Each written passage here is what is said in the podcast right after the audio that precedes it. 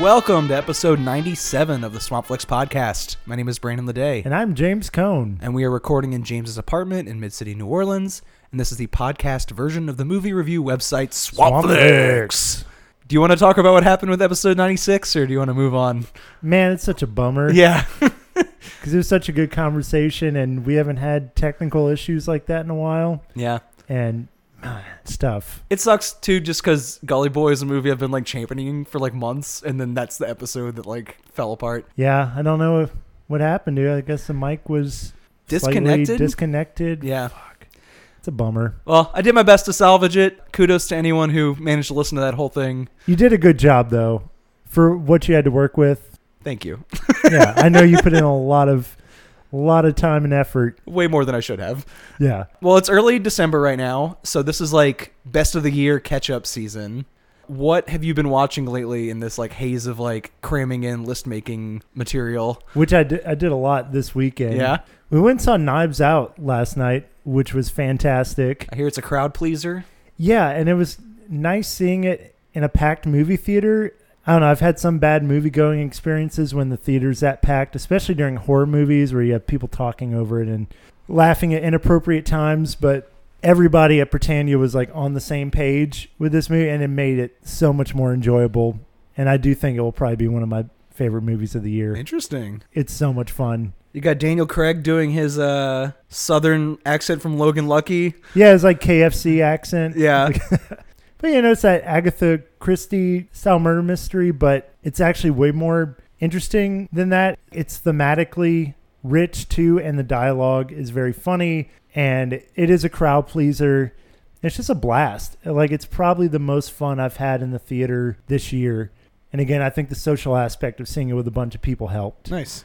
So that was really good. And then some other stuff I caught up on. I saw Her Smell from this year, which I really loved. That is not a crowd pleaser. No, and it was very hard to watch. Elizabeth Moss just burned through that movie.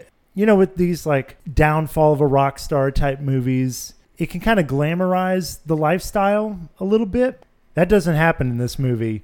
And I like that she was fearless enough to be annoying too. And for large parts of the movie, she has no redeeming qualities. And I also love the structure of it, where it's very distinct, like long 20, 30-minute scenes. I think there's like 5 acts. Yeah, it's like kind of like a stage play at some points. Yeah. But the camera does move from room to room. It's not like that it's not cinematic, but there's long, unbroken bits of dialogue as she's like basically a whirlwind backstage, just ruining lives from room to room. God, it's so brutal and hard to watch. But ultimately, I like where they took the story and the way that it kind of resolves itself. It leaves a lot of open questions about what is her ultimate fate, but I thought it was a really good take on that addiction life of story. Yeah, definitely about addiction and like the punk rock scene and just the rock lifestyle in general, and how, again, it's not celebrating the debauchery. It's saying like there's ramifications for this and you hurt the people around you. And again, I think her performance is probably one of my favorite performances of the year. And it's definitely like a particular rock scene that you don't see on screen that much. That, yeah, it's like that L7. Breeders Sleater-Kinney kind of stuff. Yeah. It's a very specific type of rock and roll that I don't normally see in fiction, I don't think. I like that specificity of it. Me too. And it definitely got some Courtney Love vibes. Oh, for sure. That's what's intentional. I also want to ask you too, like, I know you weren't that much of a fan of Queen of Earth, which was Alex Ross Perry and Elizabeth Moss's former collaboration. What do you think is like better about this one than that one? Because I thought they were on kind of a similar vibe. I think a lot of it did have to do with, like you said, the specific kind of time period in the scene that it was talking about. And like, I'm into that style of music too. So that's kind of what brought me into it as well. And I think ultimately the way the story resolves too, like if I remember correctly, Queen of Earth, that one doesn't really have a clear story. Yeah. It's almost like that Persona style, like breakdown of personalities and like rebuilding of like, it's a lot more ethereal, I guess. Yeah. And I typically like that, but it didn't quite work for me. This one, even though it was very hard to watch, like I was on board with where the story was going, but I definitely liked the director. I mean, yeah, doing really good stuff.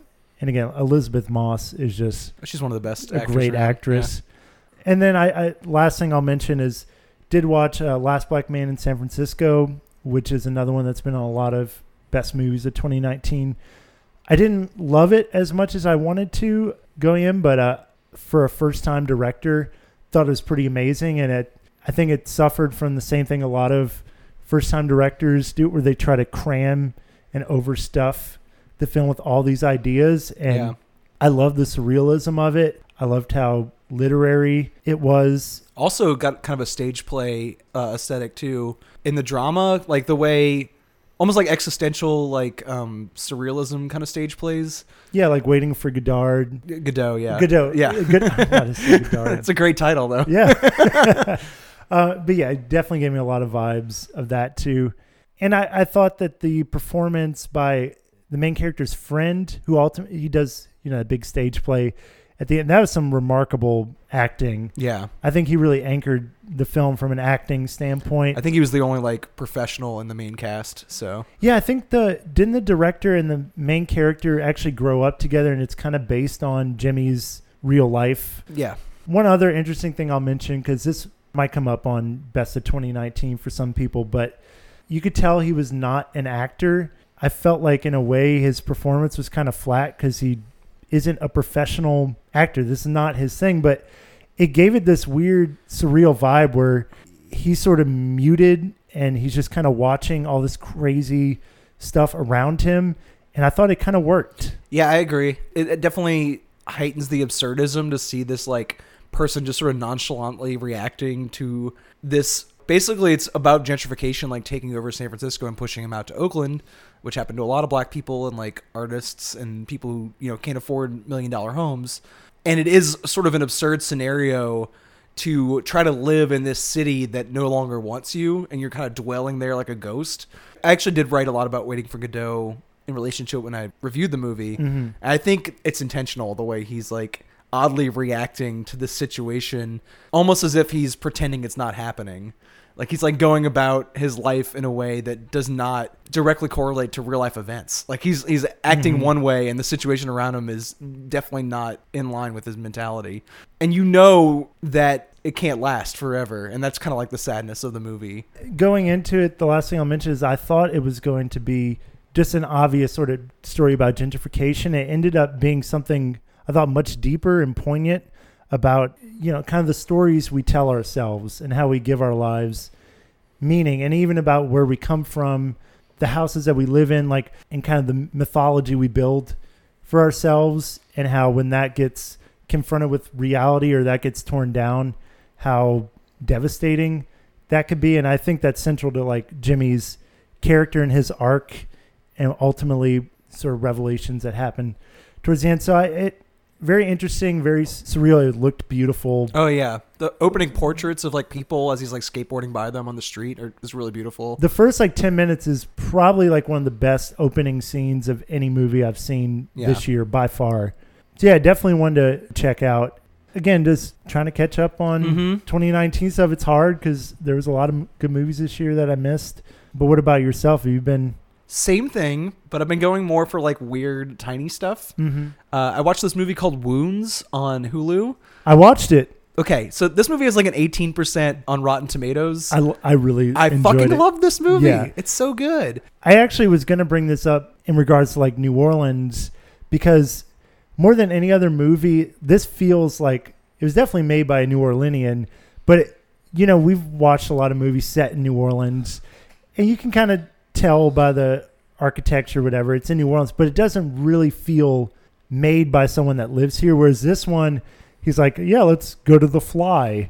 And like, that would never be. He's wearing like Hollywood. A Morgus shirt through like half the film. Yeah. I like those little touches where it felt really authentic. Okay. So it gets even more specific than that for me though. Mm. So I'm watching this movie and I'm like, God, this reminds me so much of when I worked in a bar uptown, when I used to work at the pub.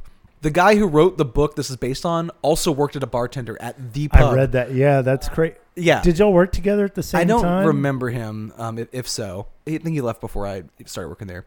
I only worked there for like 2 years, so I'm not like part of the service industry hierarchy there. But you're watching Armie Hammer play this like handsome bartender at this like sort of nasty uptown bar. Which is not a real bar, right? No. Okay. Actually, I recognize it as a wedding venue that my friend got married at on the West Bank, so the geography's a little off, but it looks legit. Okay. And yeah, he has at home this, nice place to live with this live-in fiance character played by Dakota Johnson, who's sort of this blank slate and is just too busy to even deal with his bullshit. And he, is an insomniac because he works the graveyard shift at a bar and spends his entire time at the bar trying to seduce patrons like Zazie Beetz. That character reminds me so much of hunky bartenders who worked at that same bar. I know that archetype.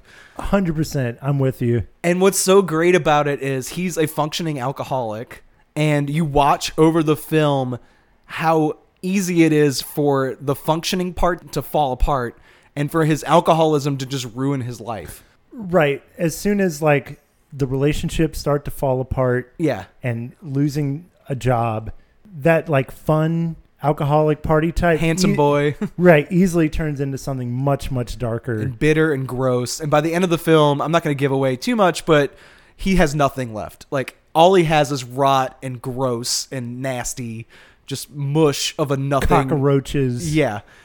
And that's what's great about this film too, is that not only do I recognize this version of a hyper local specific functioning alcoholic archetype, it's also a Lovecraftian horror film about this haunted cell phone, which is another trope that, I'm very personally connected to. That's one of my favorite genres is haunted internet stuff. And it brings in this unknowable evil in his life that the movie never fully explains, but it does come with this really horrific imagery that I thought was legitimately scary. Yes. And it is connected in that the Lovecraft, unknowable cosmic horror that comes through the cell phone is tied to cockroaches in some way, which if you've ever lived in New Orleans, you know that cockroaches are just part of our lives here. They just find a way to establish themselves in your home from time to time. Another part I identified with was how he, he's a college dropout, probably I think he's in his early 30s, but he's hanging out.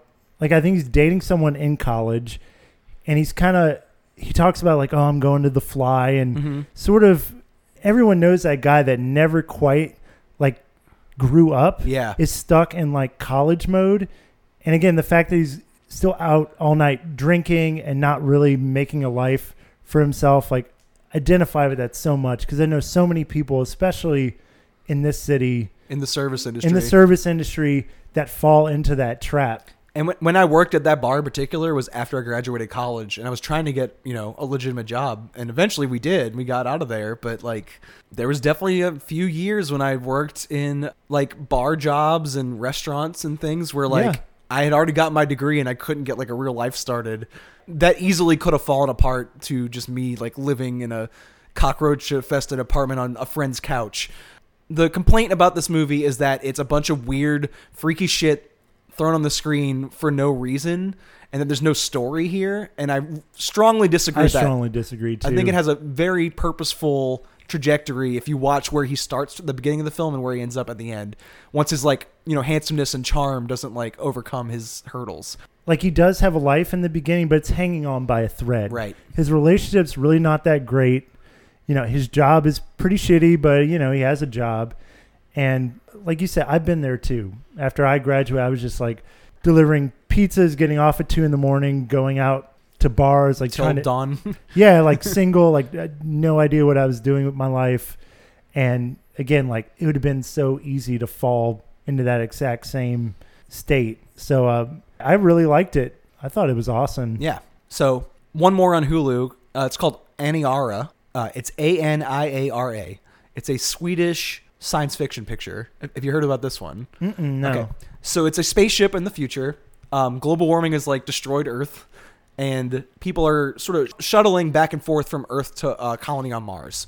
There's these giant cruise ship, alien ships that are going back and forth. One of them with hundreds of people on it gets thrown off course and just starts drifting in deep space. And instead of taking a couple days to get from one planet to the other, some people are going to business meetings on Mars or going to see their kids soccer game or something. All of a sudden it's oh no, it's going to take us 2 years to get back. And then 2 years turns into longer, and then longer and longer.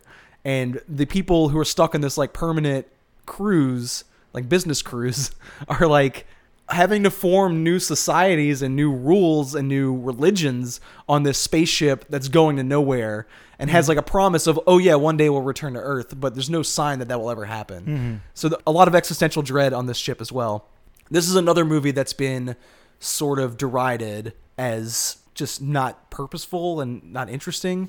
And I really liked it. There's some weird sex cult stuff that starts to happen as they get bored. There's some virtual reality simulations of like, basically there's this computer that can get in your head and spark memories of nature on Earth before it was completely destroyed. And people become addicted to using that escapism now that they're stuck on this ship, and it like reconnects them to nature. And that addiction like gets out of hand and becomes a religion in its own way too. And it's about like how, as we're traveling on this spaceship, Earth, that's like dying and running out of resources, what purpose do we have? And like what, like it's got almost got like a philosophical bent of like, what are we even doing at this point if we're all in decline? And what's the purpose of anything? And how do we create purpose in those dying days? And like, what is the ethics of bringing a child into a situation like that? Yeah.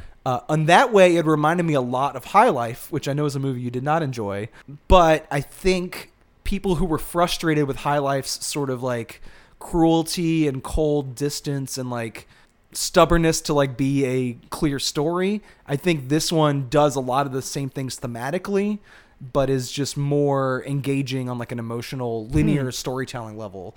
And it does get weird in its own way as the years start piling up and their life on the spaceship just gets more and more disconnected from like how life on Earth used to be. And yeah, if you want to like process global warming, climate change things through like a sci-fi genre lens, I don't think anything has done it better than this like weird Swedish movie that's just sort of quietly sitting on Hulu. It's really good. Dude, that just tickled so, because like you're talking about the existential dread, then the philosophy of like, you know, climate change and bring a child into the world and what is our purpose? Like if we're ultimately doomed, all that is like connecting with me. I definitely want to check that out. It's really good. I think that is one of the stronger films of the year that's not getting talked about enough. I put it on the same level as High Life, which I really liked. I think they're doing very similar things in different ways. So I do think if one person was frustrated by High Life, they might, you know, find similar thematic resonance here with a more satisfying like follow through maybe. Yeah. And I did love the kind of themes and the look of High Life, but ultimately I need some narrative and I didn't get that from that film. It sounds like this one might give me the same thing in a more palatable way. It's less of an artsy fartsy indulgence. It's less High Life on a visual level and more like Sci-Fi Channel, like Battlestar Galactica stuff. Right. The main character is a crew member of the ship who has like a job. So it's a lot of like daily labor on this like sci-fi situation. But you know, as it goes on and the situation gets worse, things get much weirder than that. Okay. But yeah, I highly recommend it. I think y'all would like it in particular.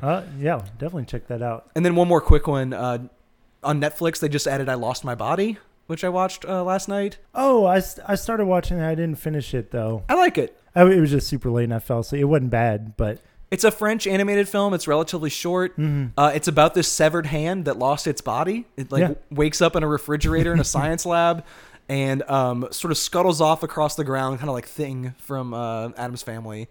And it's looking for its body. Half the movie is this like action adventure of the hand, like... fighting pigeons and rats and like avoiding getting crushed by like modes of transportation as it scuttles across the city. That is very exciting. I love that stuff so much. The other half is this like twee romance about this guy who's like really awkward and doesn't know how to hit on this woman he's in love with. And he eventually establishes a connection with her, but it's like on false pretenses. That part, not as good. But the fact that those two stories are working in conjunction with each other is just delightfully weird. Like, it's just a weird combination of things. To have this, like, action horror thing of this, like, severed hand and this, like, wistful twee romance. Like, it's a fun combination. So I think Wounds and Aniara are going to register on my, like, favorite films of the year somewhere on the list. But that one, I was just more tickled by it and found it very strange. The genre mashup. Yeah. And there's just not enough 2D animation in the world in general. A lot of it comes from Japan, which I enjoy that stuff, but it was just nice to see like someone else take a crack at it in an unusual way. Like you said, it's a short watch too, so definitely check that one out. Yeah, and that's on Netflix. That's a lot. We're also going to talk about more 2019 movies coming up. Oh, yeah. One more crowd pleaser and one more divisive film. Mm-hmm. And I think the general theme of the day is vertical class warfare. So, like, class warfare between people above ground and below ground, I think would encompass all three of the movies we're about to talk about. And all that's coming up to you right now. South Korean filmmaker Bong Joon-ho's masterpiece, Parasite, seems to be a big hit in North America. According to the website Box Office Mojo, Parasite, which won top honors at the Cannes Film Festival, earned more than $11 million at the North American box office as of Sunday, becoming the year's highest grossing foreign film. And now it's time for our Movie of the Minute. This is where hosts of the show bounce back and forth recommending films to each other. And for this episode, I forced James to drag himself out to see Parasite. I mean, I'm glad you did. Yeah, I mean, it's like a crowd-pleasing movie that's been like selling out like art house slots. It hasn't made a ton of money, but for its like size and the fact that it's like a Korean film, I think it's made a phenomenal amount of money. And you'll even hear like news articles about like it being like a cultural sensation. Well, and I think the director Bong Joon-ho, you know, he did Okja, he did The Host, Snowpiercer. So I think his name has kind of been more and more in the conversation. It also won the Palme d'Or at Cannes this year, so it's got like sort of a, you know, prestige about it, like almost like Oscar season buzz, even though it's a weird genre film. And Bong Joon-ho makes like, I would say, ambitious genre movies that are like way over the top and like exaggerated in their themes. But this one is a little more of a slow build and like works its way up to the ridiculous parts. So like a lot of people, I mean, Snowpiercer was our favorite movie of 2014, which was like one of our first posts we ever did as a website. A lot of people will look at Snowpiercer and be like, oh, that movie's ridiculous. It's so silly. It's a cartoon. Where this one, I think it allows you to take it seriously, even though it does get to as ridiculous of a class warfare theme. And I do think this movie plays around with more genres than any of his other films have. You have elements of, you know, you do have that social satire, but you have elements of like a thriller, a drama, even some comedic elements too, and they all work in this movie. It's pretty amazing what he was able to pull off. Yeah, and that's an Asian sensibility, I think, in filmmaking. Like, you'll even see it in like Indian films, Japanese films. Hong Kong films used to do this where it's like every tone and genre packed into like one story, whereas like an American movie will typically stick to like one tone stick throughout. To one, yeah. And I do find though in foreign films that do that, usually one element or genre will work better than others.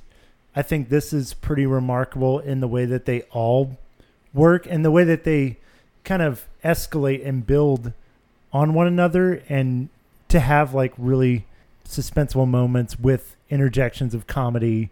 This is one of those things where it was very hyped up going into it and totally lived up to the hype. Yeah. It's pretty undeniable how great it is. It's a fun watch too. Like, it's not like eating your vegetables. Like the whole time there are jokes throughout, and it's like sort of ribbing you in the side even when it's being serious and building up to the sort of explosion towards the end.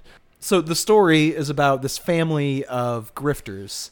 They live in a shitty apartment and take odd jobs like folding pizza boxes to like make do.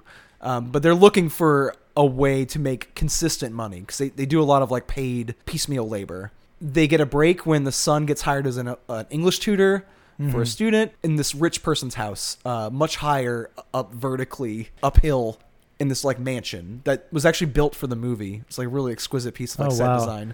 Yeah. And just real quick, that did remind me of a film we talked about before, Burning, specifically to Korea or South Korea, like that sharp divide between the poor and the rich. That's not anything that's like strange to Bong Joon-ho's movies either, because the whole trajectory of Snowpiercer is the poor people at the back of the train fighting their way physically to the front. And as they fight their way up, they go through more and more like wealthier cars. And then when they get to the front, the wealthiest man on the train is waiting for them. This one, it's just as geographically literal, like the class divide. It's just vertical instead of horizontal. So the son lies about his credentials, and he can teach English. He just doesn't have like the education to prove it. and he makes quick work of seducing the daughter to fall in love with him, just so he can like sort of get his claws deeper into this house and not leave it. And he also starts getting jobs for his other family members. Like, he lies about his sister's credentials and gets her a job as like an art therapist. He frames other people, or together the siblings frame other members of the household for like things they didn't do wrong. And the mother and the father get jobs there as well. And they displace other people who are in need of jobs so that they can get established in this house. Yep. I guess we can go spoilers in this movie. A lot of people have seen it by now, I would think.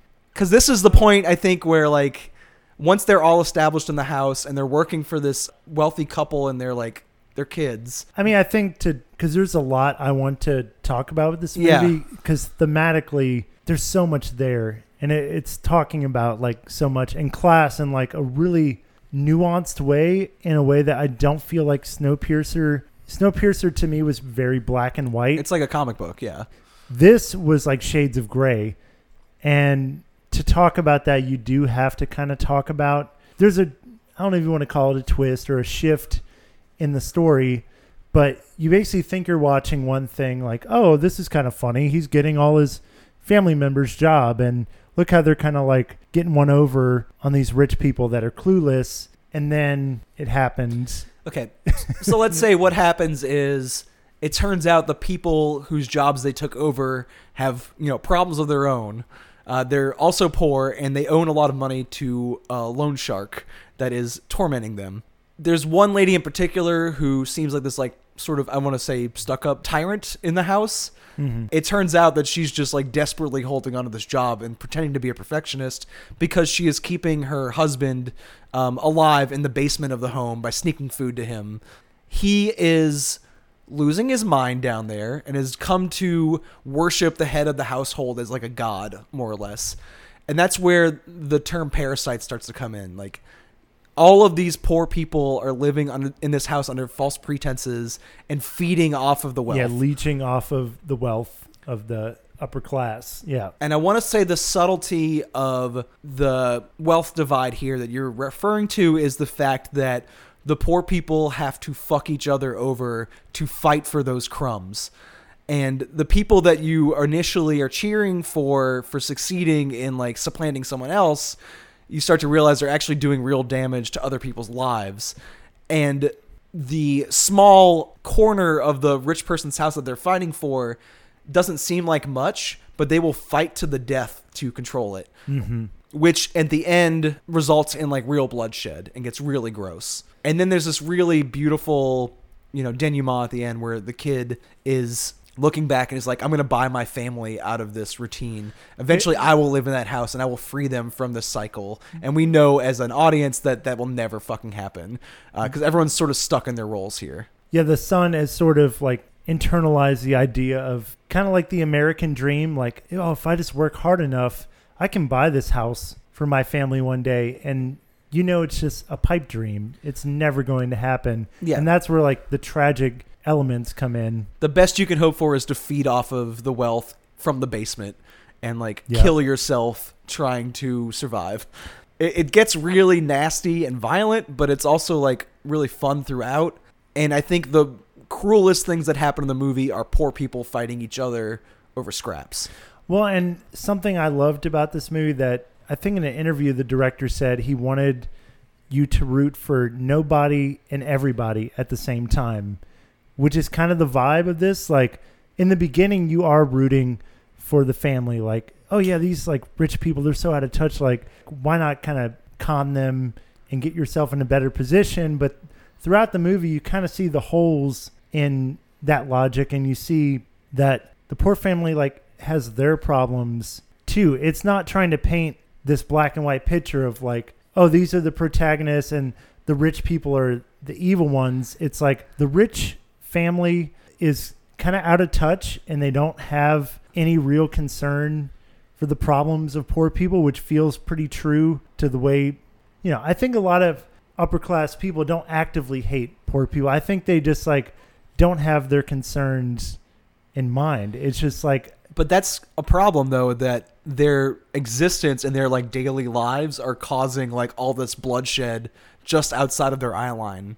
Like, there's a lot of horrific shit that's happening just so they can maintain this, like, status quo. Whether or not they know it or recognize it, it's still, like, their daily lives are, like, causing pain. But I think the movie does a good job of not, like, vilifying them as, like, bad people. It's sort of like their class has sort of blinded them to the problems of the everyday working person. And it does a really good job of, I think, like, showing the nuance and the gray area of class in a way that, again, like Snowpiercer didn't really touch on. And I think it's hard for a film to even address that because it gets kind of murky. I did hate them, though. Did you? Yeah, because even the it's a slow build character or the matriarch of the house. Not as much as the man, but the way he talks about how poor people smell alike. Yeah, and how that smell disgusts him. And that's ultimately what leads to the bloodshed. Right.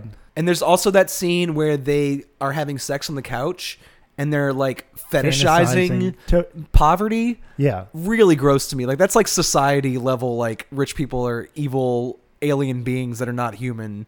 That is a very human moment to have like a specific fetish that's like a taboo and that you're like enjoying privately.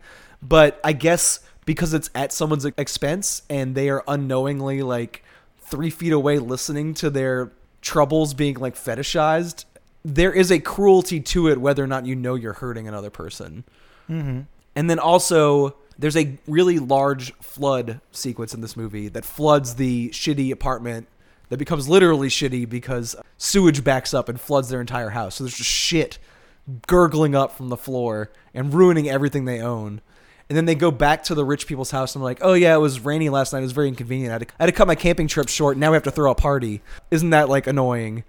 So yeah, maybe the villain is the wealth itself and not the people because they don't have a malicious intent. That's what I'm getting at. I feel like that is this movie's point of view. But I still get so angry anytime they say anything because it's just like, do you not realize how much hurt you're causing with these like sort of microaggressions? But I don't think they do. They don't, but it still hurts. But I think also, not that the film vilifies poor people, but the family itself is portrayed as like kind of a family of con artists that...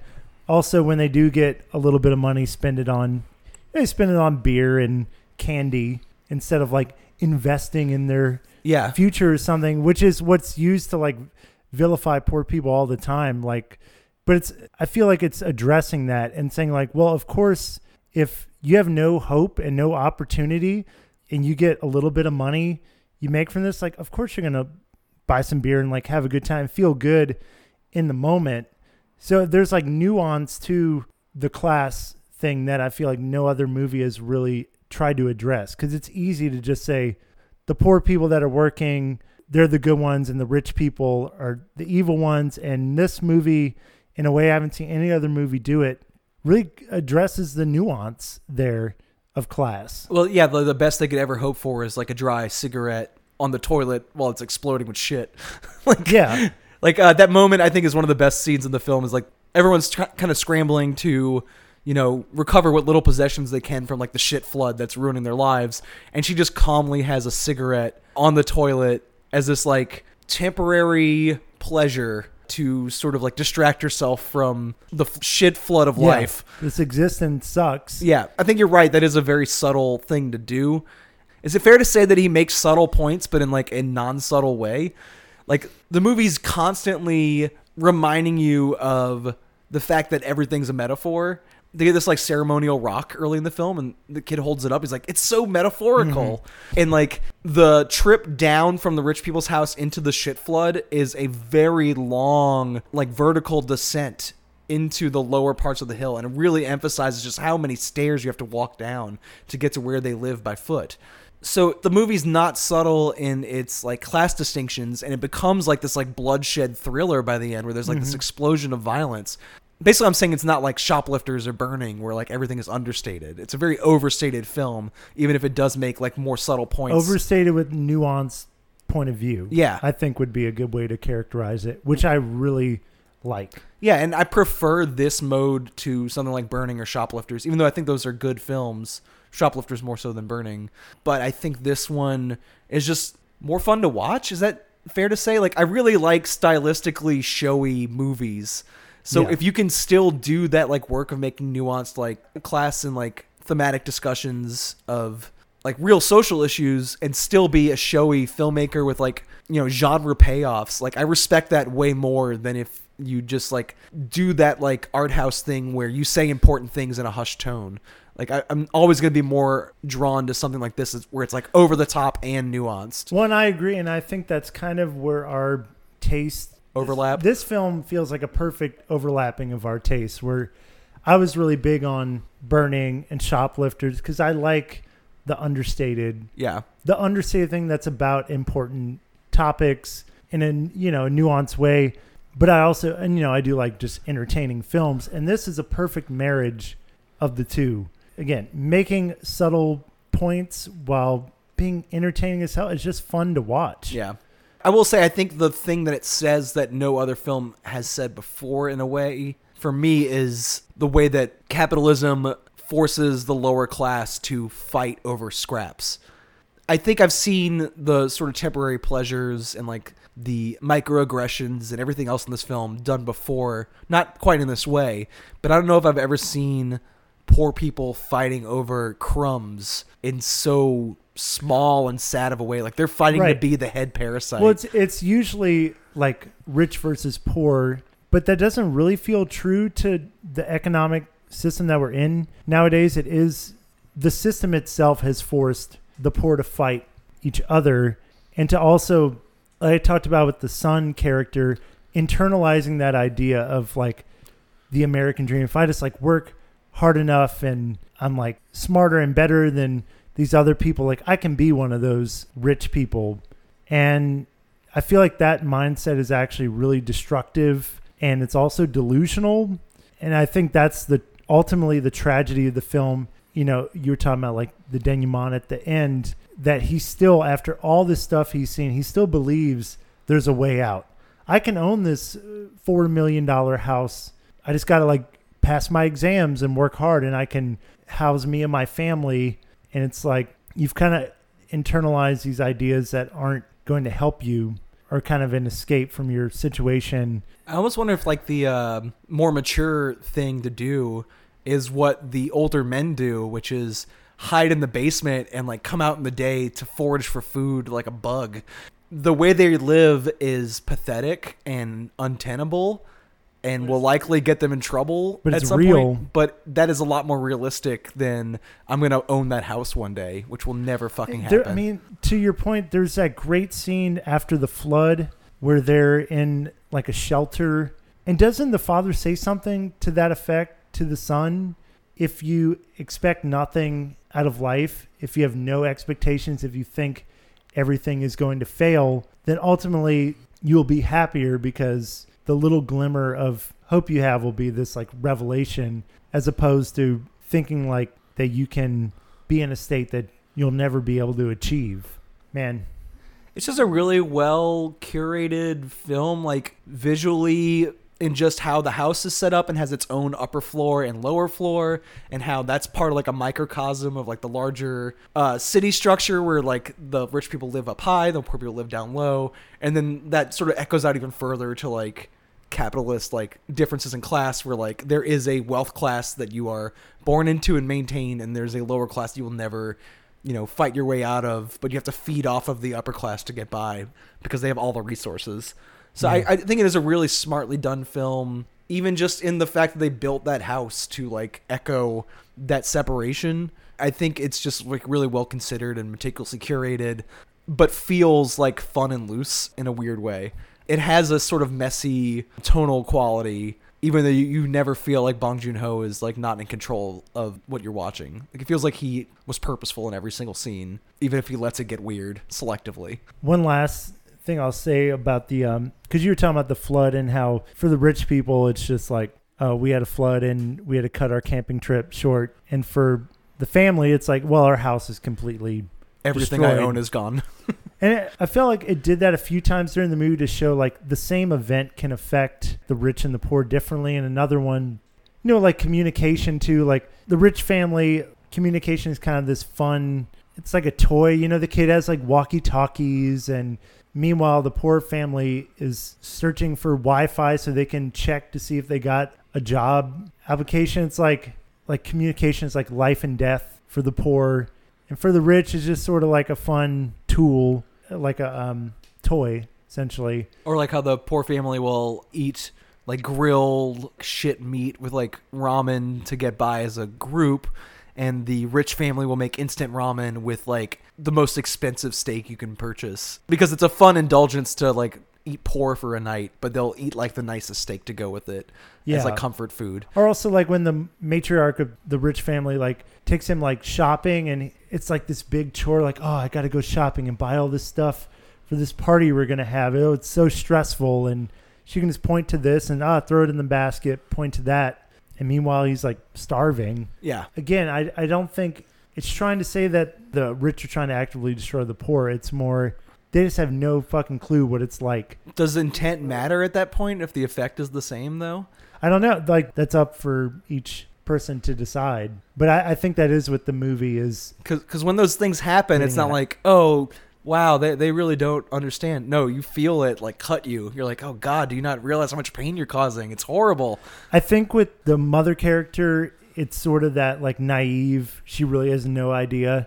She's just in her bubble. Again, with the father character talking about the smell of the poor, and he's saying, don't cross that line.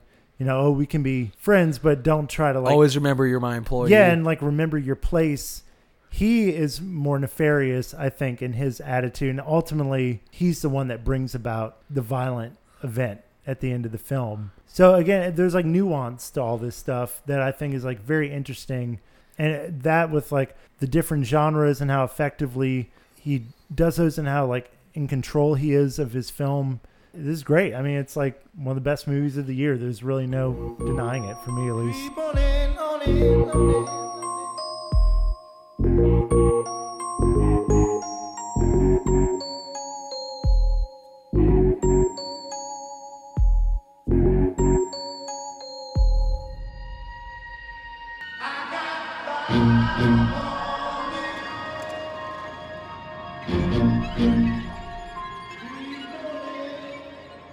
So a much less crowd-pleasing, everyone-satisfied 2019 release from this year was Jordan Peele's Us, which I really liked when it first came out, and James did not like, which we talked about in, like, what have you been watching lately, top of the episode intros. But I never really got a full handle on what you didn't like about the movie, and I was kind of looking for a reason to bring it back up, just to see if maybe that opinion would change, like... over the course of the year. And I think Parasite was a good in for that.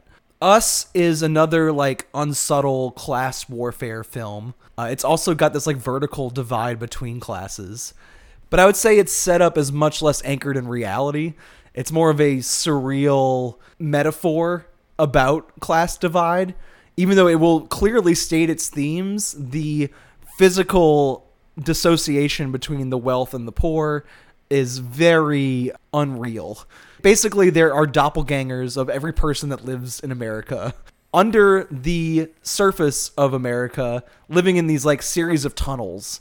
And everything you do, there's this like clone that's been made of you by the government that mirrors your movements. This is explained about halfway into the film, not very clearly. I'm glad you admitted that. Yeah, it's not explained exactly the nature of their association with us. It almost feels like supernatural and not scientific. And we don't really get a lot of over-explanation of how this shit works. That is what bothers me so much. And I think that's what I love about the movie. It reminded me a lot of Sion Sono's Suicide Club, which is another messy movie with like these really like overstated themes. In this film, we have this like family that's keeping up with the Joneses, right? It's this black family that are vacationing at the beach, and their white friends have nicer stuff than them. They have like a nicer boat. They have a nicer house. Their kids are like well-behaved. But they're still both able to afford a vacation home. But their version of the vacation home is like slightly dinkier. Slightly, yeah. It's like, it's not quite as nice as this white family, and they're like keeping up with them.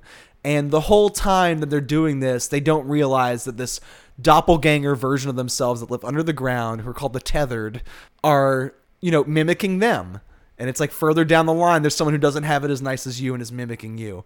And a lot like in Parasite, they are causing pain and harm to this Tethered family that is living this like subhuman life of the have-nots beneath them, and their sort of everyday actions are not intended to hurt these people, but they are causing them just like immense strife. It's like when one of them gives birth with cesarean section above ground, the other one is getting cut open and having a baby ripped out of them below ground. Mm-hmm. Whenever they eat a fancy meal, the tethered only eat rabbit, basically raw. And I don't know if you know this, but like rabbit meat cannot sustain you. Like if you just ate rabbit meat, you would die of starvation because it doesn't have like nutrients to like. So like they just have like a shittier version of everything the people on the surface have. And at a certain point, the tethered below the surface have had enough and basically have this violent upheaval where they claim class warfare and start cutting up everyone on the surface with these scissors, and then form a human chain across America, mimicking the Hands Across America commercial from the 80s for reasons that are also half explained, but not really clear.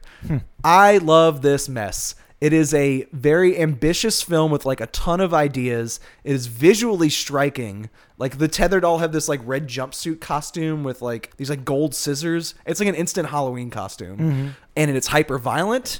I think it's hilarious. Tim Heidecker in particular playing the tethered version of the rich asshole, where he's just like on his boat mimicking what a rich jerk would be doing on a boat. He's also like drunk, like because when you think about it, the tethered version, just has to experience whatever. Yeah. So he's wasted drunk. So he's just wasted, and that's kind of what.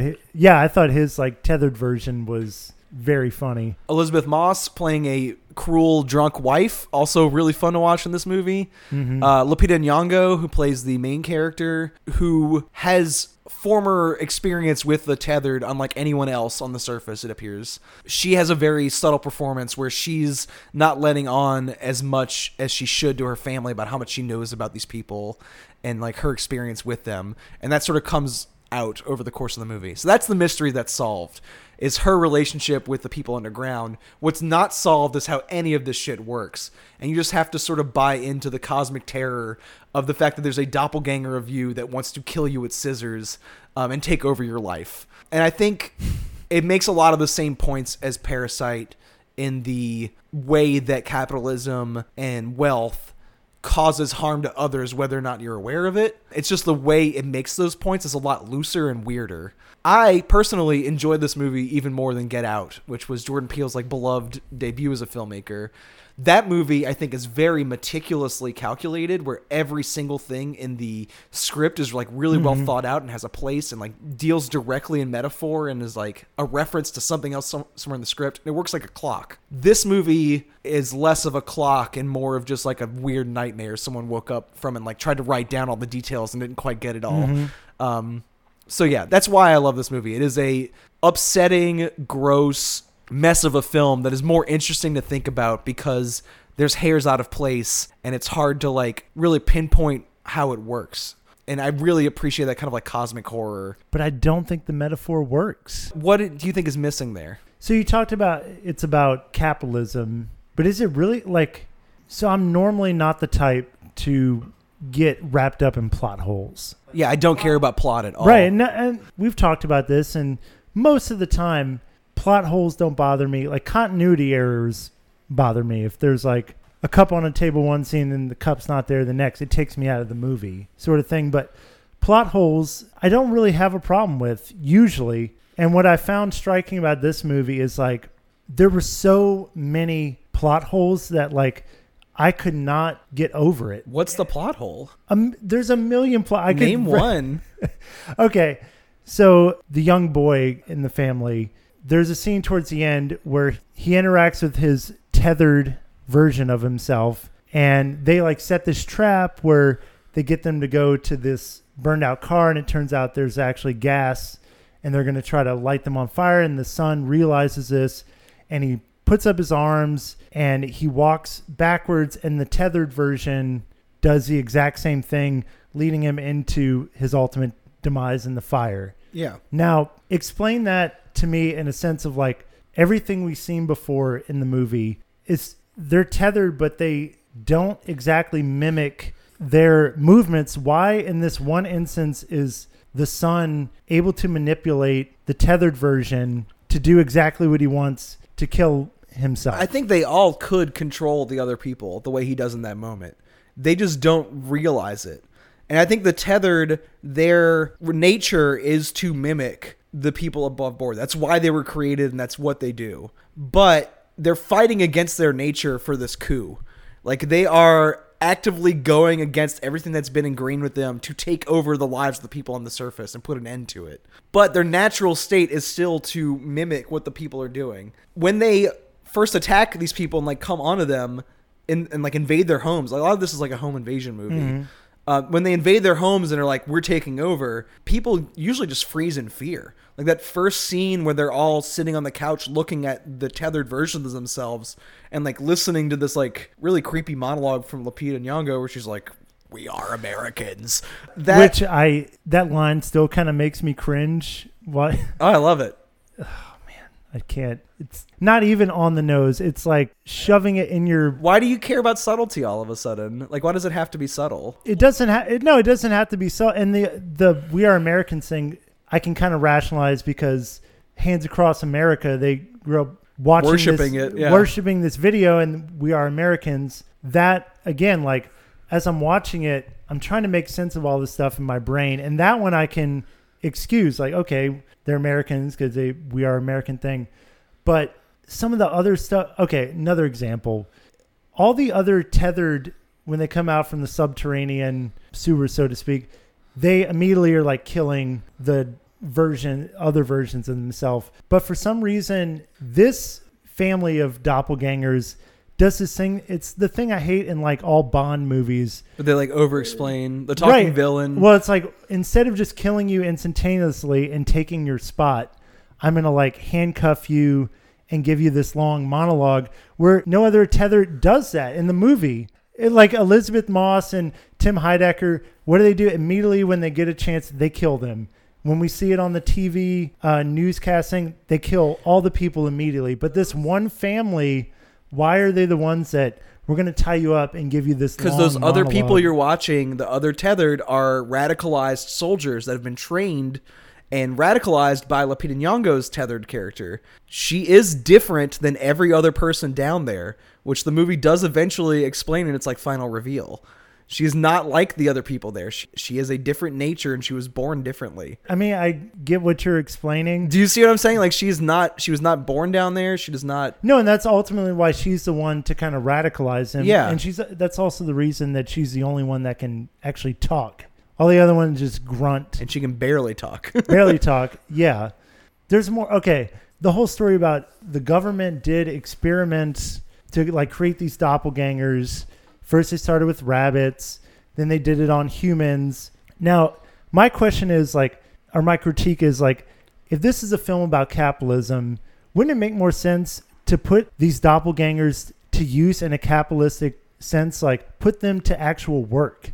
From a thematic standpoint, wouldn't it make more sense to have these people in the sewers actually doing work to help prop up the society while the more well-to-do people get to go on vacations and have leisure? But instead, they do nothing with these people that they've created.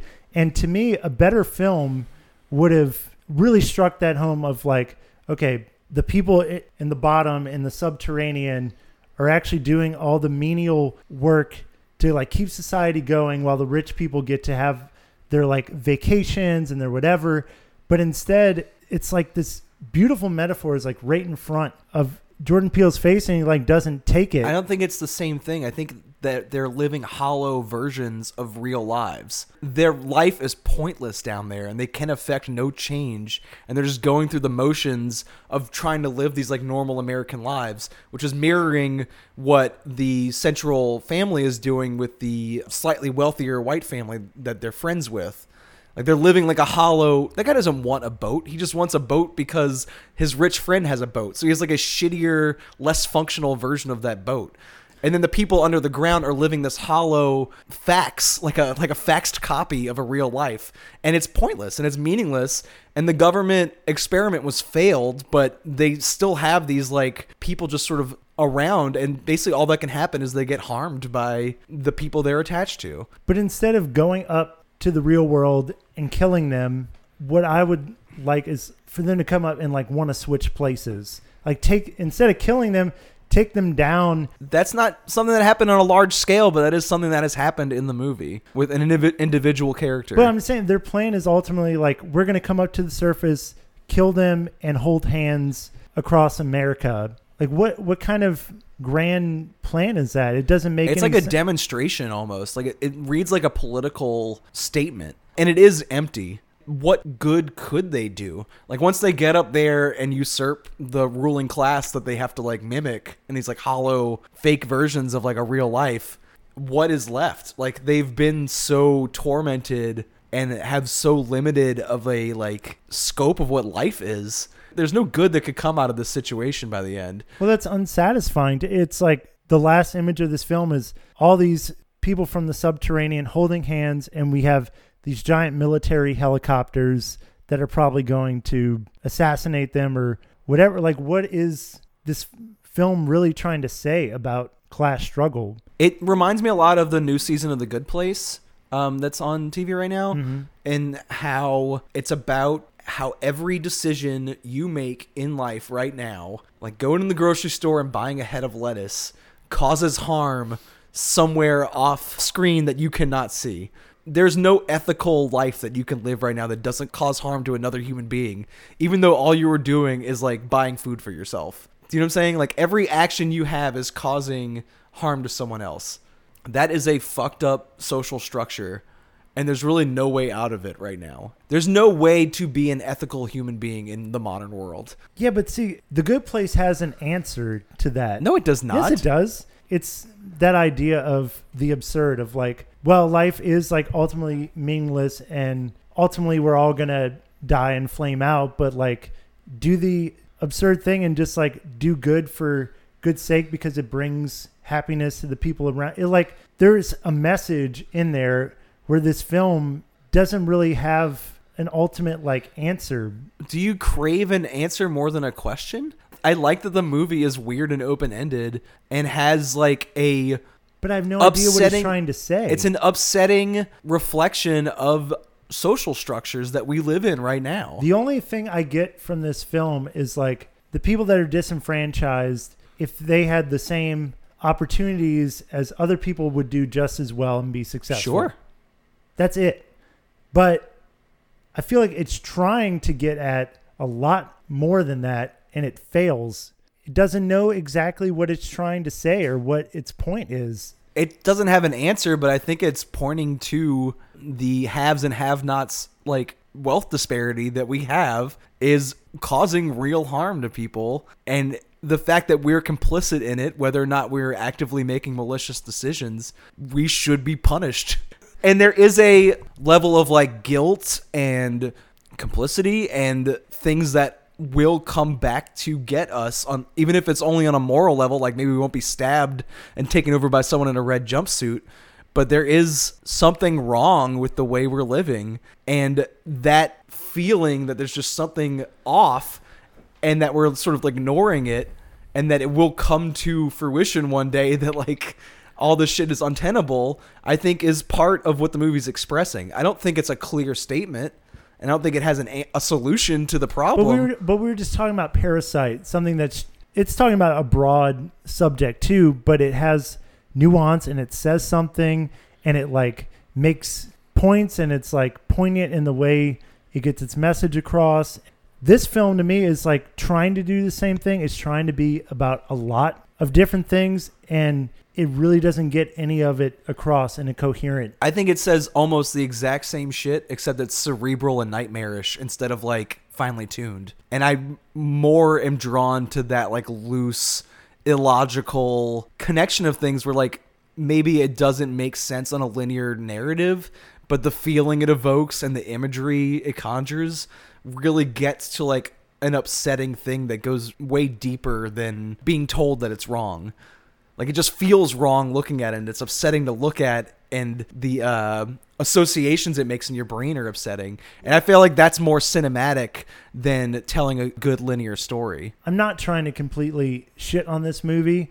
I do think the cinematography is great. It's beautiful. I do think watching it a second time, though, you were talking about how funny it is. I don't think it's as funny as you're making it out to be. And I actually think that the humor in the later parts of the movie undercuts the horror in a way that's pretty jarring and takes me out of it. What's funny in the later parts? Because I think the humor kind of drops out at a certain point. No, like when they're getting in the car and they have the whole joke about like, oh, I'm going to drive, you're handcuffed and your leg's broken. And I got the most kill count, by the way. And it's like, no, I actually kill. They have this extended, I'm laughing right now. extended scene. But meanwhile, we're in the midst of like what's supposed to be terror. And there's moments like that in the whole second half where it's like, it takes me out of the horror of the film. See, I think those comic relief moments are more cohesively woven into the story at that point. I think most of the humor comes up front with, you get Winston Duke playing the dad, and he's like funny, yeah. A stereotypical dad to like a comic degree. Like he's almost like a drag queen or like a professional wrestler version of a dad. He's right. Like performing dad. No, I totally agree. That's hilarious. That. And I think Tim Heidecker is really funny. Yes. I think maybe after that initial home invasion stretch, when it starts to get to be more like an adventure film where they're like roaming around the beach city, the humor is more interspersed and it's more like a relief of tension than anything. And that's a lot different than in Get Out, where you have little Rel Howery playing that TSA agent who is like the comic relief and is like a jokester. That worked so much better. No, I think that's a lot clunkier. He's only serves that one function and he comes in to lighten the mood. Whereas here, I think the moments where people make jokes or like are being flippant about the situation is more like human. It's like more humanity coming through. It's not like all of a sudden you're going to lose your sense of humor. But the problem, this movie is way, way scarier than Get Out. Well, thank you for admitting that, because I believe that's true. It's true. Yeah, of course. But it feels like Jordan Peele feels the need to interject humor. Like that's his brand, his style. I get it. But again, there were parts where like I was getting scared. I was like, oh man, this is like a tense scene. And then you crack a joke and it just like took me out of it. And then I didn't feel that tension anymore. Tension relief has always been part of a horror film though. It's always been part of the fabric of the genre. I think that's coming from like a real like horror nerd place. And if there's any filmmaker he reminds me of, it's Wes Craven more than any other filmmaker. Mm-hmm. And I think that Wes Craven has always done that as well. Like his movies can be very scary, but there's always like some cartoonish level of humor that like interjects in there. And I think something that Wes Craven did at the time that he could not get away with now is his movies don't always make fucking sense. And people just sort of used to accept stuff like, oh yeah, this child molester dream demon haunts teenagers. Okay, that's fine. But we can't have this untethered people 20 years later. But there's a difference though in that he explains the rules of his universe in a cohesive way where I understand the rules of Freddy Krueger and Nightmare on Elm Street. They're very like cut and dry. The only rule is that he gets you when you're sleeping. That leaves a whole world open. But you can't explain to me the rules of the what don't you get? There are people under the ground who mimic your every move, and one day they got fed up and decided to come up here and stab you in the fucking chest over it. No, you're giving the like very. If that's all it was, that'd be fine. That's it. No, but that's not it, because the movie decides. No, we're going to get into the actual logistics of. So the government decided in the 80s we're going to create doppelgangers, and then it didn't work out for some reason and they were left down there, and somehow like their clothes match the people up there and their movements match, but we're gonna leave the situation and now they're down there to fester. And then they explain, oh, there's all these tunnels underneath the You're US, talking about like, that like there's like multiple scenes of discovery. It's like a half line. Like she says it in like a paragraph. But why even have that? Basically, if they would left that out, like don't even try to explain some of this stuff. I don't think they do. Sure they do. They talk about government experiments. The experiment didn't work, so they left. And then the people were down there to rot, I guess living off of rabbit meat. But you just said people can't live off of... So if you really follow it, what it's trying to say, it makes absolutely no fucking sense. And thank God for it. I don't want it to make sense. But the movie wants to have it both ways. It wants to try to like explain to you this universe while also not giving you any sort of clarity about what the rules of this universe are. How did it come to be? I just don't believe any of this is not purposeful. I think he gives you a little bit, but it's not like a science fiction film where you're going to piece together everything that happens. There's a supernatural quality to it. One of the things that happens when the tethered are getting closer and closer and the worlds are closer to matching up is that you'll see more coincidences. Like a Frisbee will land exactly in a circle that matches its size. Or like you'll look at the clock and it'll be 11:11. And there's these like bars that'll like the black flag symbol or Jeremiah 11:11 from the Bible will be on like a hobo's sign. Mm-hmm. And coincidences will stack up, and that's the worlds coming closer together.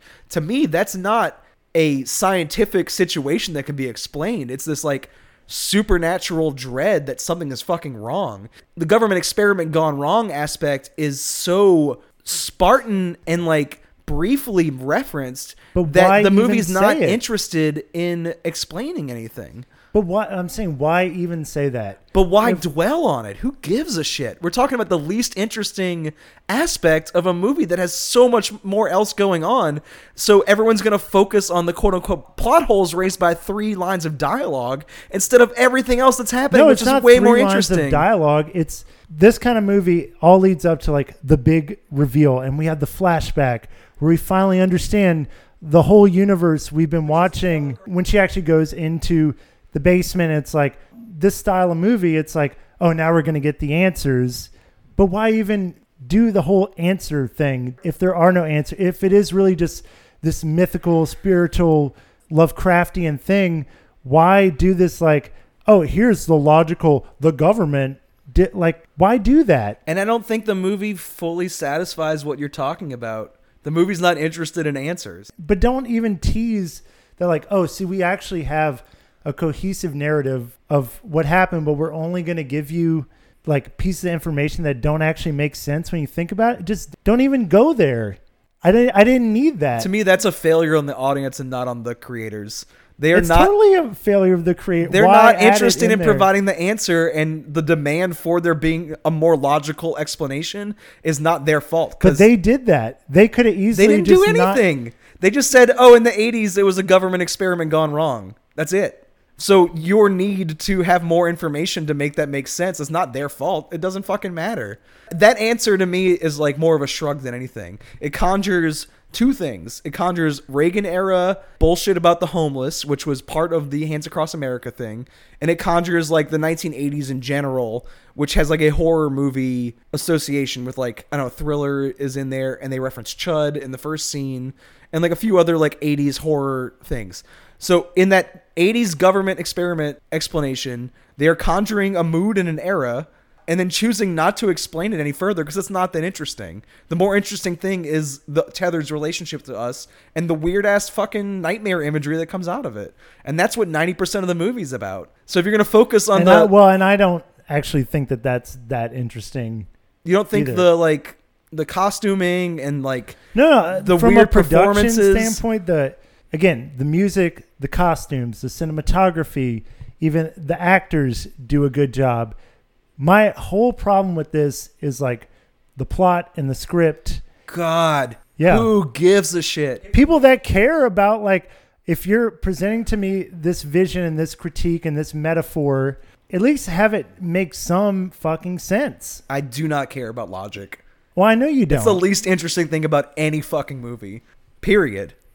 Yeah, but you need a little bit of that. And it has plenty. No, it doesn't. It makes fucking sense if you think about it for 1 minute and you try to like articulate it. Okay, what actually happened there? I really got no clue, but it was nightmarish and it conjured up very vague metaphors about what I'm saying is uninteresting is trying to apply a scientific logic to a supernatural scenario. They tapped into something cosmically horrific. They realized they couldn't use it for what they intended it for, and then they abandoned it, and it got weird. That's the whole story. Again, they didn't go the complete supernatural route, which I would have been perfectly fine with.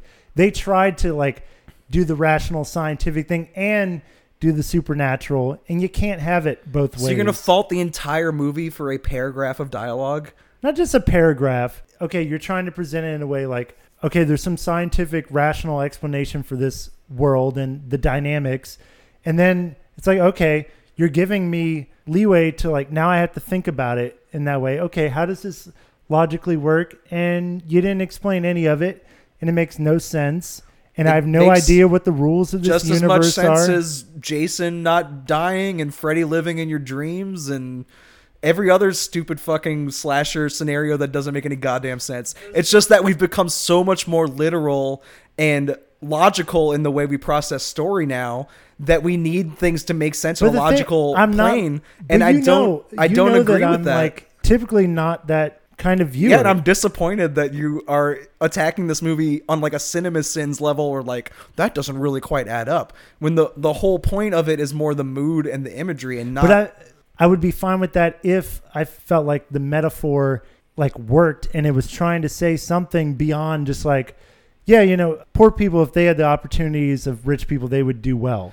The only thing it touches on beyond that is like kind of the erasure of history with the, you know, it used to be the Native American funhouse, and now it's just the wizard funhouse. There's little touches like that, but beyond that, I don't think this film successfully says anything. I think it says that there's no ethical consumption under capitalism. No, it doesn't. Because every move you make in the modern world is negatively affecting someone you cannot see in a direct, harmful way. And there's really nothing you can do about it because the situation was set up when you were born. But you are still causing real world harm, and one day, whether morally or cosmically or ethically, it will come back to fucking eat at you. And there will be a violent upheaval. I don't think the movie successfully said that at all. I think it says it just as well as Parasite, but in a more interesting way. I disagree so wholeheartedly. And I think just as much as Get Out is about like liberal racism, like latent liberal racism, I think this movie is about classism, but in a more interesting way. I would rather it be a little messy and hard to puzzle through and be like, what the fuck? Than like, oh, I see what you did there. That was very clever. Like, I'd rather it be a weird dream than a clever construction. I think that is more cinematic. I think that the language of telling a logical linear story is something you can do in fiction. It's something you can do in even like an epic poem or like a oratory format, like a true crime podcast. You can tell a good story about class and racism. But in cinema, you're going to use the tools of cinema to say something in a cinematic language.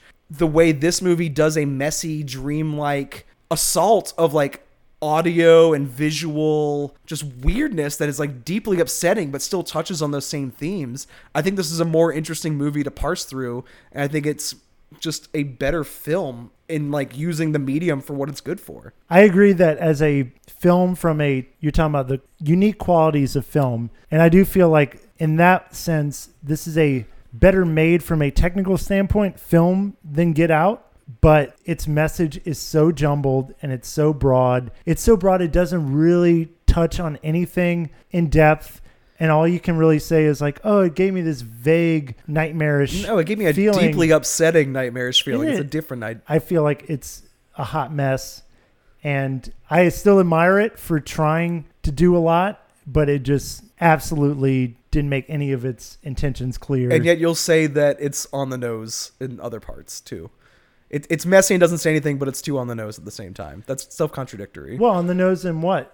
You said like the We Are Americans line was too on the nose, and like the class distinction stuff was like too on the nose. No, I said the We Are Americans line made me cringe, but on reflection, it's like it makes sense because, you know. So I'm able to see how my initial reaction to that line might be wrong, but my initial reaction to this film as a whole didn't change, and it actually deepened more on a second viewing. Me too, but in the opposite direction. I loved it even more the second time. And I do think that the film you chose to pair with it was good. I think it fits thematically, and I think it was partly inspiration for what Jordan Peele did here. But I think what he did was turn the kind of movie we're about to talk about from the 80s from like schlock, cheap filmmaking to like high, meticulously like fussed over art. It's a high ambition art film version of a schlocky 80s horror premise, which that confluence of like high art and schlock and like messy storytelling is like my favorite kind of shit. But it's stuck in this middle ground of like, we want to give the audience some answers so they have some understanding of this untethered world and how it came to being. And I feel like when you do that, and you also try to do the Lovecraftian cosmic horror that you can't understand, you can't really bridge the gap there. Because when you try to make it like give it a logical explanation, they don't try that hard. They do. That's what the whole like last third of the film, when they go down there and they're showing. I'm telling you, it's one conversation in a classroom that lasts like 2 minutes, and to fault the rest of the movie for it is deeply silly. But that's what the whole film is building up to, Brandon. Who cares? That's not who cares. The film itself set itself up. Like, oh, here's the grand reveal. All these kind of movies, like, there's this mystery. How did this world come into being? Either decide I'm not going to address any of these questions, or, like, explain it in a way that makes sense. And the film tries to have it both ways, and because of that, it fails. And because of that, it's, like, metaphor is muddled, and it lost me. And what I'm saying is this filmmaker who has, like, a lot of clout and could have done anything after Get Out, because it was a massive success on a small budget, decided to make this deeply weird movie and somehow convinced people to go out and see it in the theater. And that's what I want out of life. I want movies this fucking weird and messy to have this wide of an audience. We can agree on that. I don't want every movie to be Star Wars. I want every movie to be Us, where it's weird and messy and maybe doesn't connect with everybody, but it is a deeply ambitious, beautifully crafted nightmare that's just like hard to pinpoint, and I love thinking about it. I think it's a big mess. Okay. Maybe that's my favorite genre. I don't know. I love a big mess. No, but see, like, it's so strange because we've talked about this before. I love movies that are a mess. Yeah. I love movies that are overambitious. I'd rather something that's overambitious and kind of misses the mark than something that was like had a low mark and hit it, you know? But for some reason, this movie just bugs the shit out of me. I think you're failing the movie. I don't think it's the other way around. I think you're applying like a very rigid style of like storytelling logic to a movie that is not interested in providing answers to that. Well, and it's just not that kind of movie. But it is, because we're disagreeing about one paragraph or like one scene. That is totally what the whole film is leading up to. That part's debatable. And what the audience like is kind of expecting. And anyway. Well, what did you choose to pair with this film from 1984? Chud, which is what, again, there's a reference very early on. Yeah, in the first scene when she's watching the Hands Across America commercial, there's a VHS copy of Chud on the shelf next to the screen. Which there are a lot of parallels with this movie and Parasite and Us too, where, you know, you called it schlocky earlier, and it is. Yeah. You know, it's like, it's a very basic story. There's like homeless people have gone missing and they live in the sewers and below New York City. Below New York. And it's kind of an intricate plot though, which I think is different for this sort of movie, where you have politicians involved, you have a photographer involved, you have a police captain, you've got like the EPA or whoever involved, like, and the guy who runs the homeless shelter played by Daniel Stern, always in a messy shirt for some. But so you have like all these figures kind of playing into this. Ultimately, it's about like these homeless people that get infected with like this toxic waste that the government has been hiding in the sewers, and it creates these cannibalistic humanoid underground dwellers, Chud, where it comes from. And so again, I thought it linked with the other films we were talking about. Yeah. But what I appreciate about this movie is that, yeah, on its surface, it's kind of a Larry Cohen schlocky monster film, but it's actually pretty intelligent. I appreciate it because it doesn't go into the broad humor. Like, it takes itself pretty seriously for a schlocky monster movie. And I think the Chuds look pretty gross and gnarly. And I mean, like, I think the one thing that's great about this movie is the Chuds. Yeah. They're really cool design. They're like this goopy 80s monster, except they have these giant bug eyes that are like light bulbs. Mm. And it's a really cool design. And when I'm saying schlocky, I guess that is an insult to other people. Like, I mean, obviously I watch a lot of schlock. Like, I love when someone can turn like a $10 budget into a cult classic, which that's what this movie feels like. But usually those films, like I said, they go for like the broad jokes and they kind of are winking at the camera in a way. This film plays differently than that. It takes it pretty straightforward. There's not like a whole lot of humor in this movie, which might like bug some people that are a fan of these, but I kind of like. It had this sort of intricate plot, government conspiracy, and it had a lot of character-driven scenes and dialogue, and it like was trying to be something maybe greater than what it actually is.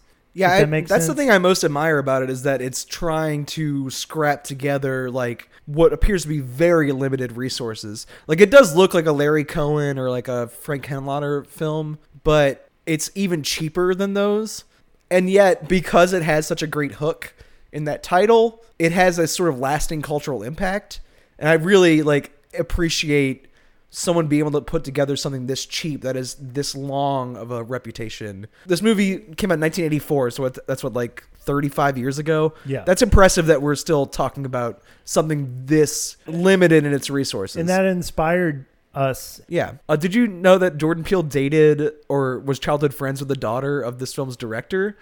And used to play with props from the film at their house when he was a kid. Yeah. That's cool. So this has a very direct influence on us. I think it's not even like a question. Like it's like a clear line where he took this idea and turned it into something, you know, something much weirder and wider, but because he had a bigger budget, like they were sort of working with what they had here. Well, and you only see the chuds for like 30 seconds. That's a problem.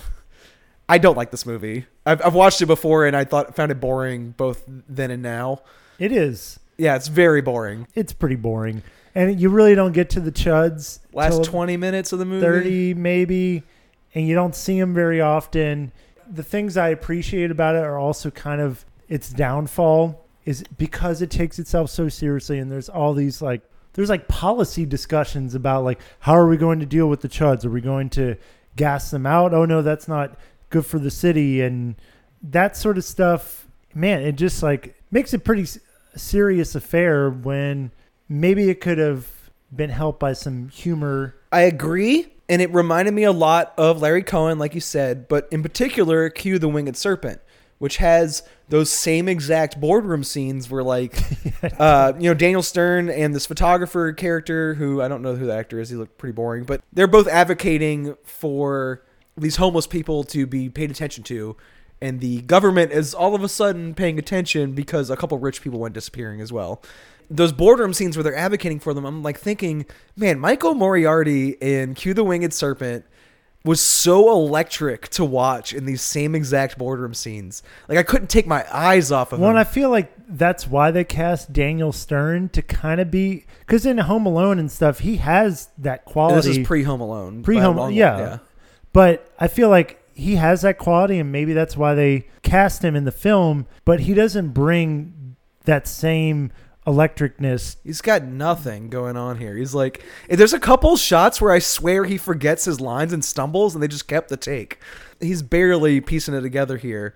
And it was a mistake to not make him the main character, too, because even he was at least more memorable than the photographer guy. John Hurd he's from Home Alone, too. Was he play the dad or something? He's the dad in Home Alone. Yeah, I forgot him in that movie, too. I mean, Catherine O'Hara is the mom. Remember that. I remember that. Yeah. But yeah, John Hurd, he's the dad in Home Alone. So there is some parallels there. I don't even remember there being a dad in Home Alone, so I'm just going to have to believe you. Yeah, I remember in the airport and then in the home and the... But even like they cast John Goodman as like a single scene like cop in this film where he's like sort of hitting on a waitress, and there's more personality in that scene than there is like in the entire the rest of the film. Yeah, so I think if there was like a Michael Moriarty type where you just like, what the fuck is this guy doing? Like that like Nick Cage energy where like the performance carries the movie. Right. And this could have been a cult classic and still kept the small amount of chud that you get. But as is, the personalities are too boring to support the small snippets of chud. And Q, the Winged Serpent, is a good example where, again, they only show the serpent for like seconds at a time. Right. Because of the small budget, but again, it works because of the performances. Like I said, this one, while I admire it for being more restrained and trying to be more of like a straightforward drama, that's ultimately what makes it kind of boring and a slog to get through. I do think the chuds are very cool to look at. Oh, they're great. I just wish they were throughout the entire movie, and I did kind of find myself tuning out pretty regularly. Yeah, me too. Both times I watched it, I remember the first time I watched it, I was like hard to stay awake for. But what I don't get, like I remember, you know, looking up lists of like worst movies, and chud would be on there, and it's this weird middle area where it's not so bad that it should be on like worst movie of all time list. No, it's admirable. It's admirable in that it was trying to take itself seriously, but it's also not good enough and doesn't have good enough performances or memorable performances for me to like care to watch it. It's not that interesting, ultimately. Even the social commentary is pretty straightforward. Well, yeah, like it has one idea, which is that homeless people are disappearing because the government is like dumping nasty shit in their territory and it's mutating them. It doesn't keep shifting that idea in any interesting way. There are some weirder stuff that happens once in the last 20 minutes, once the C.H.U.D. come out of the sewers and start attacking people. Mm. That's where it starts getting into the Us territory that I really like, where there's just illogical shit that happens and you just sort of like take it at face value. Like the photographer's girlfriend in particular is in this apartment where she's being targeted by the C.H.U.D. for no explained reason. And just weird stuff happens in there. Like she's taking a shower and then blood just shoots out of the plumbing. I love that they just needed an obligatory shower scene. Right. And to me, that is one of the more interesting parts of the film because it's just so disconnected from any logical explanation. It has nothing to do with the C.H.U.D. or the government experiment or anything. It's just her having a shower and then something really fucking weird happens in it. And the movie just sort of moves on as if that was like a thing that happens. And then the C.H.U.D., start breaking down the walls and invading her apartment in this like home invasion scenario that really doesn't make any sense either. It's not like they're doing that throughout the city or that she is of particular interest to them. I mean, I guess the photographer took some of their portraits before they turned into C.H.U.D., but other than that, I mean, they don't really know who she is. Yeah. And yeah, I think that's when the movie starts getting more fun to watch. It's just when weird, unexpected shit starts to happen once the C.H.U.D. come to the surface. It's just it delays that for so long that like you sort of give up on it before it gets there. Agreed.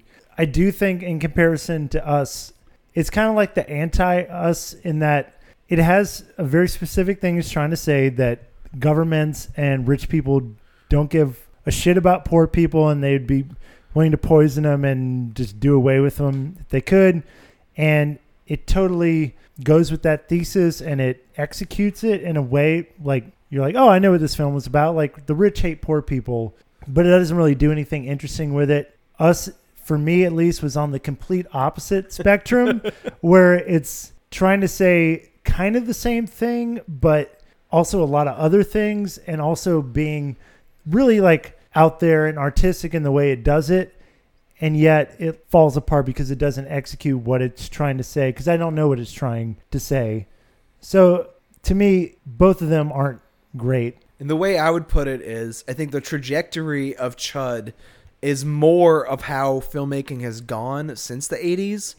I think now what we have is a lot of over explanation of intent and meaning and things where you have to justify the weird indulgences. Like all this logical groundwork is laid in films now so that something weird can happen in the third act.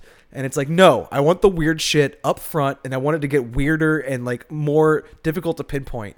And that's what Us does is it starts off with this unfathomable scenario that's difficult to pinpoint.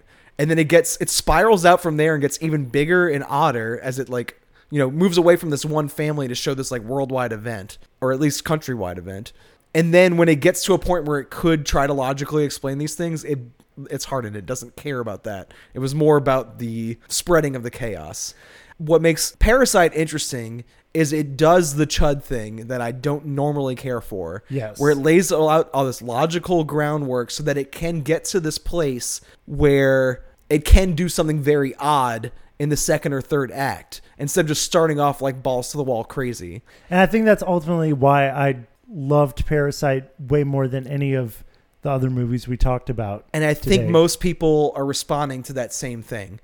Parasite, at least once it gets to the weird part, will go like fully committed into the oddity of the scenario. And before it gets there, it's already having fun while it's laying the logical groundwork. Mm-hmm. I'm just saying I wish more movies were allowed to be illogical out the gate and just get weirder and weirder until they end at their most exponentially ridiculous point, because that is my favorite template for a story in a film. And I don't need things to make sense the way a lot of people do, because I don't think that is the most cinematic quality of cinema. I don't think that logical storytelling is the foremost tool of the medium. I think that there are other things that are more prominent and more unique to the medium that, when executed in a way that resonates with you personally, whether or not Us did is debatable. That's the type of movie I want to see more of. Just movies that use every tool of their medium to full advantage to create something odd and that could not be done in any other template. Even television has been exalted as this, like, oh, they're better than movies now. TV shows are like telling better stories and like doing weirder things than movies could ever do. And I think every now and then you'll see something like Us or like Climax or The Wild Boys where you're like, you couldn't make that into a TV show. That is something much weirder and like less willing to be like pinpointed logically. And I think movies can tap into that like dreamlike state. I'm with you 100%. Because I feel like I need to kind of bridge the gap here because, you know, we argued about Us, but I agree that I want filmmakers to take chances, to get weirder, to do things that other mediums can't do. And I don't always like answers. I think when you take chances, audiences can get alienated. Yeah. And I think with Us, I finally found, like, 9 times out of 10, I'm all on board with the weird shit, no answers. And it was a little refreshing to like finally find a weird one where I like couldn't get on board with it. But again, like, you're always going to run the risk of alienating audiences. I mean, just and that's how fine. Cool is it that there's like a Southland Tales, Suicide Club style, like sprawling mess of a film that a lot of people saw and talked about. Like, we don't get that very much. Like, that is an increasingly rare indulgence for American film going audiences. And I love polarizing films too, and I feel like Us was maybe not really polarizing, but kind of had middling reviews. I think it's a relatively polarizing film considering how many people saw it, maybe. Yeah. But like I recently, we're doing the top movies of the decade, and I rewatched Mother the other day, and that was a polarizing film. And again, very sprawling, but that, connected with me on a very deep level. So that's the way it goes. You take chances, and sometimes not everyone's gonna get it, and that's fine. But yeah, I would prefer that trajectory in filmmaking than just kind of doing the old point A to point B plot storytelling. And my example of a movie this year that I did not like that is in that same vein was Under the Silver Lake. It's in that same exact ambitious mess thing that I usually love, and I didn't like it. So I'm not 100% batting average on those either. So I don't know. Maybe next year we'll find another Mother that we can agree on. Yeah.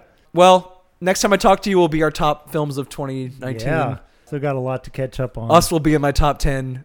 Who knows if it'll be in yours? Up in the air. We'll probably get into it again.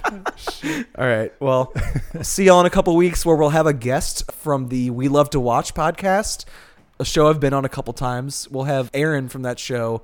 We'll be talking about psychedelic musicals with me. We're going to be doing the Monkees movie Head, which is a psychedelic masterpiece that I just saw for the first time, and I'm very excited to talk about with him. And then also a couple more psychedelic movies, just, in our usual format, but just with a guest. So Aaron Armstrong from We Love to Watch. If you want to hear their shows, I've been on episodes about Xanadu, which is another musical. I also did the Vincent Price version of The Fly. I feel like I was on a third episode, but I can't remember. Anyway, Check out their show. It's great. It's already more popular than ours, so I don't even know why I'm plugging it. But we'll see y'all in a couple of weeks. And then after that, our top movies of the year. Hey. Bye, everybody. Bye.